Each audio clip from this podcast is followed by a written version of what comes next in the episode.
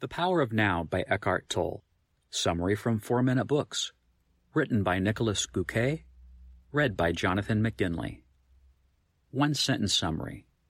The power of now shows you that every minute you spend worrying about the future or regretting the past is a minute lost, because really all you have to live in is the present, the now, and gives you actionable strategies to start living every minute as it occurs. Favorite quote from the author Realize deeply that the present moment is all you have. Make the now the primary focus of your life. Leading a very troubled and problematic life, coined by many periods of serious depression, Eckhart Tolle found peace overnight, quite literally. Plagued by depressing late night thoughts, he started questioning what it is that made his life so unbearable and found the answer in his I, the self generated from the power of his thoughts in his mind. The next morning, he woke up and felt very much at peace because he had somehow managed to lose his warrior self and live entirely in the now, the present moment. After spending several years doing nothing but enjoying his newfound peace, eventually people started asking him questions, so he answered. Eckhart started teaching and published The Power of Now in 1997 which eventually went on to become a New York Times bestseller in 2000 after Oprah Winfrey fell in love with it and recommended it. Here are three lessons from it to help you worry and regret less. 1. Life is just a series of present moments. 2. All pain is a result of resistance to the things you cannot change. And 3. You can free yourself from the pain by constantly observing your mind and not judging your thoughts. Ready for a trip to this beautiful place called the present? Let's go. Lesson 1. All life is is a series of present moments. If I asked 100 people to name the two most common bad feelings they can think of, 99 of them would probably respond with regret and anxiety. Wouldn't you? The reason we regret and worry about a lot of things lies in the way our minds work. The constant stream of consciousness and thoughts in our head which plays 24 7 in our heads, is mostly preoccupied with two things the past and the future. When you wake up 10 minutes too late in the morning, what's the first thing you think of? Shit, I overslept. I wish I hadn't hit the snooze button.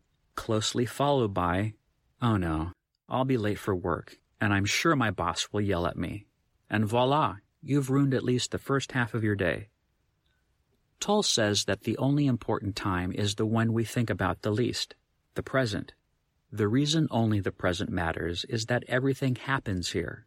Everything you feel and sense takes place in the present. When you think about it, the past is nothing more than all of the present moments that have gone by, and the future is just the collection of the present moments waiting to arrive. Therefore, living in any other moment than the present is useless. If your task is to hand in a research paper in 14 days, neither regretting all of this time you procrastinated nor worrying about the big workload that's to come will actually help you get there. But if you just start solving the first tiny problem and come up with an outline, it's all downhill from there. Lesson 2. Any pain you feel results from resisting the things you can't change. I'm a big fan of Stoicism. Part of their philosophy includes the idea that the only pain you really suffer is the one you create yourself. Tolle would surely agree since he argues that pain is nothing more than the result of you resisting all these things you cannot change. We think a lot about the future and the past, but can only live in the present and have therefore no means to change many things from the other two that we're unhappy about. Then we fill the gap between these by developing a resistance to these things, which is what we experience as pain, whether psychological or physical. When you're angry, that anger usually makes you think and act less rational, which more often than not results in a worse situation and thus more pain. But it's really all in your head. Lesson 3. You can free yourself from the pain by constantly observing your mind and not judging your thoughts. How then can you get rid of the pain? Tolle recommends two things. One, constantly ask yourself, what will my next thought be? And two, stop judging your thoughts and urges. The first strategy is based upon an effect from physics called the quantum Zeno effect. It says that you can freeze any system in its current state by constantly observing it. Asking yourself this question over and over will usually delay your actual next thought, thus giving you enough time to realize how much time you actually spend in autopilot mode. This way, you can start interrupting your mind and thus separating from it. The second method is meant to help you listen to your body and learn to accept the constant, nagging thoughts in your head about what you should be doing or not doing. The next time you do wake up late for work, just listen to that voice that says, You should have done better. But don't act on it. Notice it. See it. Accept that it's there, but don't give in to its advice. These two tools will help you separate your body from your always on, thought driven mind, after which you'll be in less pain because you resist the things you can't change a lot less. The Power of Now Review Enlightened Spiritual Teacher or Insane Quack Opinions on the power of now couldn't fall farther apart, but that's not what we care about at Four Minute Books. We care about learning from the best in the world, and when a book sells 3 million copies, that is sure something to pay attention to. For someone like me who's not too much into meditation, mindfulness, and spirituality, a summary was a perfect, objective, practical recap. I believe there's a lot to learn from Eckhart Tolle, and this summary is a great way to do it. What else can you learn from the blinks? How your ego stops you from being happy and what to do about it.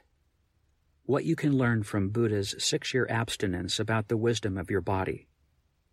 How to live in the now by being in a state of permanent alertness, kinda like Jason Bourne.